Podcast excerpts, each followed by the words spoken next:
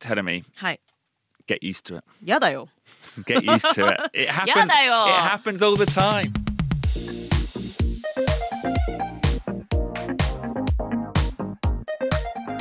外資系裏技英語基本のキー Betrayal in the workplace Icebreaker ヘ e ロ everyone, my name is BJ Fox and welcome to another episode of Gaishke Uruwaza Ego Kihon no Ki. I'm in Amazon Music Studios in Shibuya and I'm with my co-host Ishi Tenami.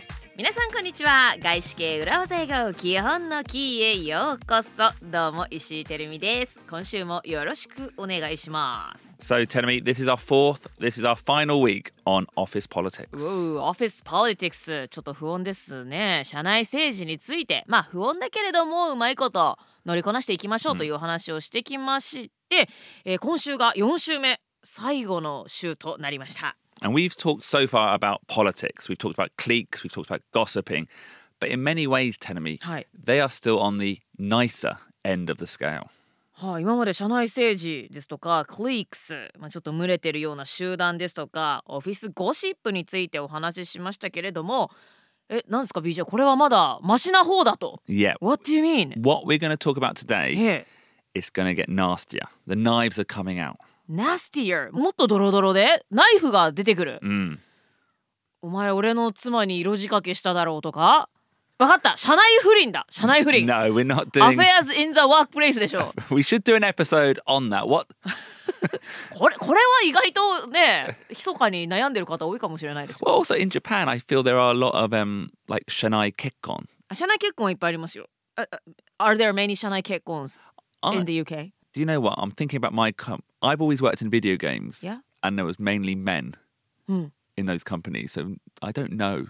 Actually, I think we maybe we'd be a little bit more nervous actually Hmm. in Western companies. Oh, really? To do 社内結婚。 Well, not maybe not the kekkon, but the um, Shanai- why did I say kekkon? Not maybe not the marriage, but actually no. But it's nervous, you know, before you know asking a colleague out. You know, what's Yeah, asking exactly. someone out what's secu- sexual harassment now? It's a い little や bit. そうですよね。だから社内で恋愛するってのはとてもまあナーバスだし、まあ、リスキーっちゃリスキーですよね。その後うまくいくかいかないかによって関係変わってきますしセクハラにもね思われかねないので、まあ、BJ が働いていたところは男性が多かったから、あんまりそういった経験はなかったかもしれませんけれども、 But let's put that episode on how to have an affair in the workplace on the back burner. はい、ちょっと一旦置いといてですね、今日はその話じゃないんですよね。 Well, it is about betrayal, though.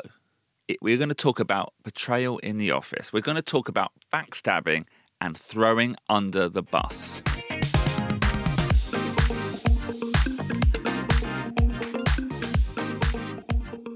Backstabbing, throwing under the bus.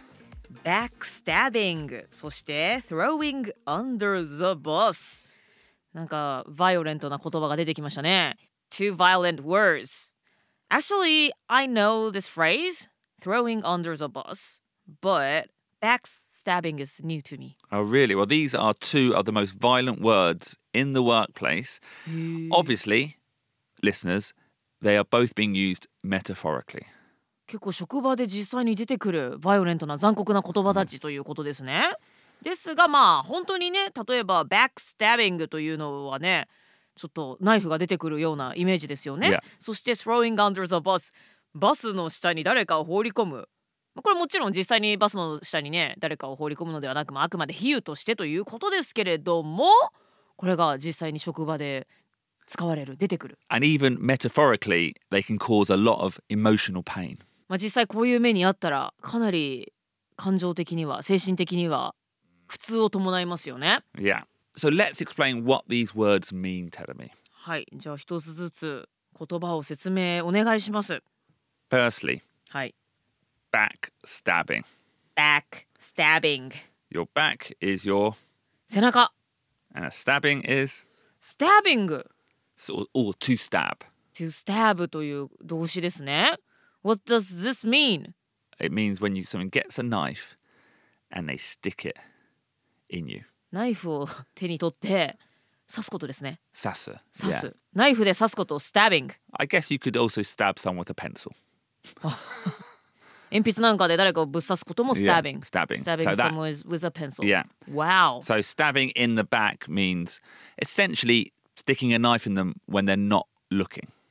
はい、バックスタビングというのはナイフを刺すことしかも後ろからというのがポイントですね、 Yeah. その人が見ていない隙に背中から刺す Yeah. すごい裏切りっぽいね It is, and that's Ah. what it means actually. そうよね。 So when we say backstabbing, we're not actually talking about a knife. We're talking about someone metaphorically betraying you, and essentially it means pretending to be someone's friend, but at the same time doing something to damage them. うんまあ後ろから刺すんですけれどもこれはまあ裏切りを表していましてただ刺すだけじゃなくって表向きには本人の友達であるかのような味方のようなふりをしてその裏で裏切るという Yeah. だからバックスタビング Backstabbing 後ろから刺すということですね So I told a friend at work that I was interviewing with a competitor company, and they stabbed me in the back by telling our boss. うー友達に実は競合の面接を受けている転職の面接なんか受けているよと話したらその人がボスに話しちゃって、えーまあ、後ろから刺してきたつまり裏切ってきたいやということねもちろんその人はねそんなことを話すわけないと思って、こちらは友達だと思って話すんだけれども告げ口をしたいやということですね。 So stab me in the back. stab me in the back そういう言い方もあるのね they backstabbed me Yeah. それは変 Ah, it feels a little bit unnatural actually. just I stab think me backstab. in the back It stabbed me in the back. yeah. stab 誰々 in the back I was stabbed in the back. I was stabbed in the back Yeah. はいという言い方で覚えておきましょ Or another uh, example phrase could be I helped a colleague on a project, but they took all the limelight for themselves. What a backstabber. う同僚のプロジェクト手伝ってあげたでも功績を全部自分のものにしたとなんていう裏切り者だ What a backstabber バックスタバーと That, that, that is someone who, ね裏切り者だと yeah. うんうんうん、助けてあげたのに恩知らずが、そういった感じですねライムライトもねあの賞賛をちゃんと誰、みんなに分かち合うというそういったエピソードでご紹介しましたけれどもこんな時にも「What a backstabber What a」backstabber. うん、助けてやったのに恩知らずめ裏切り者め「What a backstabber」ということですね Yeah. So backstabbing is the noun. When you use it as a verb, I think it's better to split it up to stab in the back. I was stabbed in the back. And then someone who does the backstabbing is a backstabber. スターバックスみたいですね It does feel like Starbucks. こんなことをあの実名のねお店を挙げて言ってしまったらあまりよよろしくなかったでしょうかね。 ちょっとあまり良くない言葉と似てるって言ってはねちょっとスターバックスさんねちょうど BJ も今飲んでますけれどもだけれどもスターバックスではなくバックスタビングということで動詞として使う時には stab in the back ですとか I was stabbed in the back まあ受け身だと I was stabbed in the back とえそしてえそういう裏切り者のことは backstabber a backstabber と覚えておきましょう。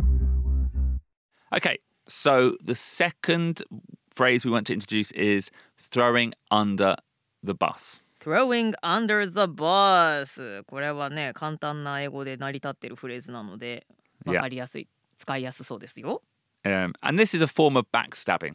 うん、これもまた裏切りの一種であると and it's when a person seeks to make themselves look better by letting someone else take the blame for a mistake. はあなるほどね何かミスが起きた時に誰かをこう犠牲にして誰かのせいにして自分をよく見せることですね Uh, a simple example would be let's say, Telemi, we were late for the recording at Amazon today. はい、えー、Amazon Music スタジオ渋谷で、えー今日もレコーディングしてますけれどもえー私たちが遅刻したとします Uh, and imagine that we we kept the Amazon team, the wonderful Amazon team, waiting for 25 minutes, Telemi. はい、えーそして Amazon チームでお世話になっている方々をね25分も待たせてしまったとします。 So I come up and I say, Oh, I'm really sorry, team. Telemi was late.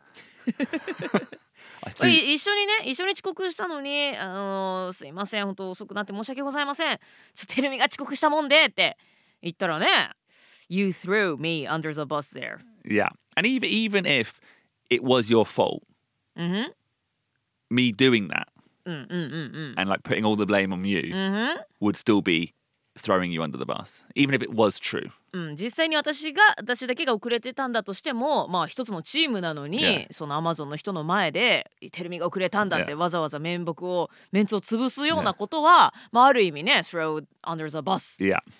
ということになりますよ I ね。 would never do that. あ BJ はしないよね。I know that、 Um, もううん、 and and often though, Telemi, Yes. you know, in a team project, let's say didn't succeed, you know, there's probably a number of causes for the failure. そうですね大きなチームで何かプロジェクトをしてそれがうまくいかなかった時その失敗の理由なんてのはもうね要素がいくつもあって何が一つ原因かとか誰がのせいだとかそういったことは言えないですよね。 Yeah, but often someone in that team will try to lay all the blame on a certain other person, and that is, t- you know, typically throwing under the bus. はいまあ、ですが、まあ、誰かのせいにしないと型がつかないみたいな時もあるので、まあ、誰か特定の人のせいにするなんていうことはよく起きますよね。その状況がまさに throwing the person under the bus ということになります。 So let's say we're launching a new product, the sales results weren't very strong, and I say, oh, the project failed because the marketing activities were too small scale. The marketing team didn't do a good job. はい、例えば新しい商品をローンチしましたとですがうまくいかなかったあまり売れなかったそんな時にマーケティングチームがいい働きをしなかったからだとあのプロダクトを開発した方ではなく売る側のせいにするとかね、えそれはまさしくマーケティングチームのを throwing under the bus しているということですね。 Yeah. And often throwing under the bus isn't done so directly. うんうんうん、まあそんなに直接的にねその人たちの前で言うようなことじゃないですよね。 Yeah. だからなんか別の人に向けて言い訳をする時なんかにねみんな自然とやる人はやってしまうかもしれません。 So, yeah. So, what I could have said in that last example is, oh, the product launch would have worked. It was going really well, but the marketing activities were just too limited. うん なるほどね。なんか BJ はアクティングがうまいからなんかそうなのかというね気にも一瞬聞こえてしまうんですけれども、まあ、プロダクトのローンチはうまくいってすごく良かったんだけれどもだけれどもちょっとマーケティングアクティビティだけがねちょっとあんまりスケールが追いついてなかったような気がしますね。っていうふうにさりげなく言いながらこう人のせいにするとマーケティングチームをバスの下に放り投げているということになります。 Yeah, and there I'm trying to make myself look good. Trying to make myself look good so it reflects well on me by making them look bad. で BJ がそれを言うことによって、まあ、自分はちゃんとしましたちゃんとやりましたと自分はよく見せていてで一方でマーケティングチームのメンツは潰れるとねあまりよく見えないようにそんな風に話しているということになりますね。 But But the question is, does it really make you look good? はい、えー先ほどね、まあ、BJ はプロダクトをローンチした側なんでしょうけれども、ね、自分はよくやりましたと自分がよく見えるような言い方を BJ はしましたが果たして本当にそうでしょうか周りから見てあ BJ は素晴らしいうまいことやったで周りの人は本当にそう見るでしょうか、 Yeah. If people actually see what you're doing, if they can tell うんふん that you're throwing other people under the bus, うんふん I don't think it really helps you. ねあ BJ なんかさりげなくマーケティングチームのせいにしたぞっていうことを周りの人が気づけばそれはね逆にあの BJ なんか性格悪いな嫌なやつだなっ exactly, て yeah.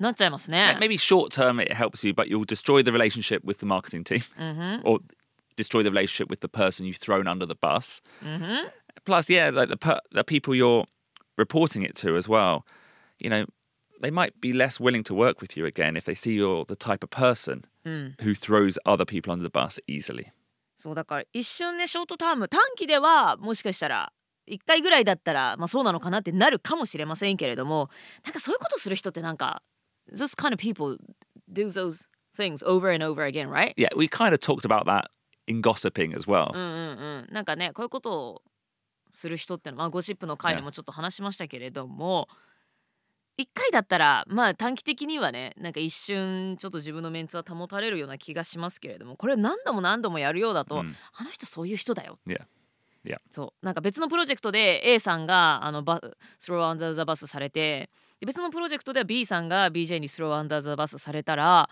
え実はなんかこういうことがあってあ私もそうだったってあええあれでしょ BJ フォックスでしょみたいになった瞬間に、もうね噂が広まっちゃって、ねあ BJ そういう人なんだというふうに思われて長期的には損をすることになりますね。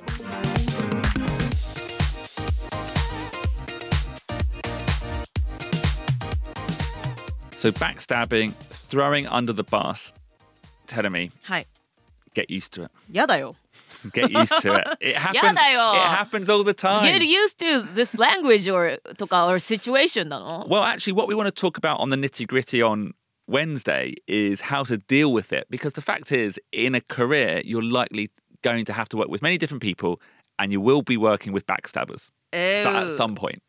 はいというのもですねオフィスポリティクスと同じでですね長らく働いていろんな人とプロジェクトを一緒にやっていたら人生のどこかでは避けられないということですねだから、まあ、ある意味慣れるというか、まあ、いつかはこういうことが起きるんだなって分かってないといけないということですね。 Yeah. Especially as you get more senior, as you grow in a company, the closer you get to the boss's inner circle, the more backstabbing happens. え社内でどんどん出世してなんかトップのなんかマネジメントレベルとかに行って例えば社長の側近とかになっていったらこういうバックスタビングバックスタバーってのはもっといると Yeah. いうことですね半沢直樹の世界みたい ですねだから本当にね目の前のお仕事をなんか実直にやってるだけじゃ生き残れないみたいな風になってきますものね Yeah. はいということでバックスタビングだらけの世界になっていくと、まあ、ある種そこは覚悟というか、ねまあ、そういったこともあるよなと分かった上で組織の中では働いていた方が、ね、あの何もないと思っているよりねあると思っていた方が自分のを守ることにもなりますね。 Yeah. So on Wednesday's nitty gritty, we'll talk about how to cope with this. Not necessarily sanbai gaishi, you know, but how to cope with it in a positive way. So we'll see you then on Wednesday for the nitty gritty. はい、え3倍返しの方法は知りたかったところですけれども、 えーまあそうではなく、 えー、ザネリグレディパートではこういったバックスタービングとどうやって社会人人生で付き合っていけばいいかというお話をしていきたいと思いますまた水曜日にお会いしましょう今日も聞いてくださった皆さんどうもありがとうございました See you on Wednesday! バイバイ Bye.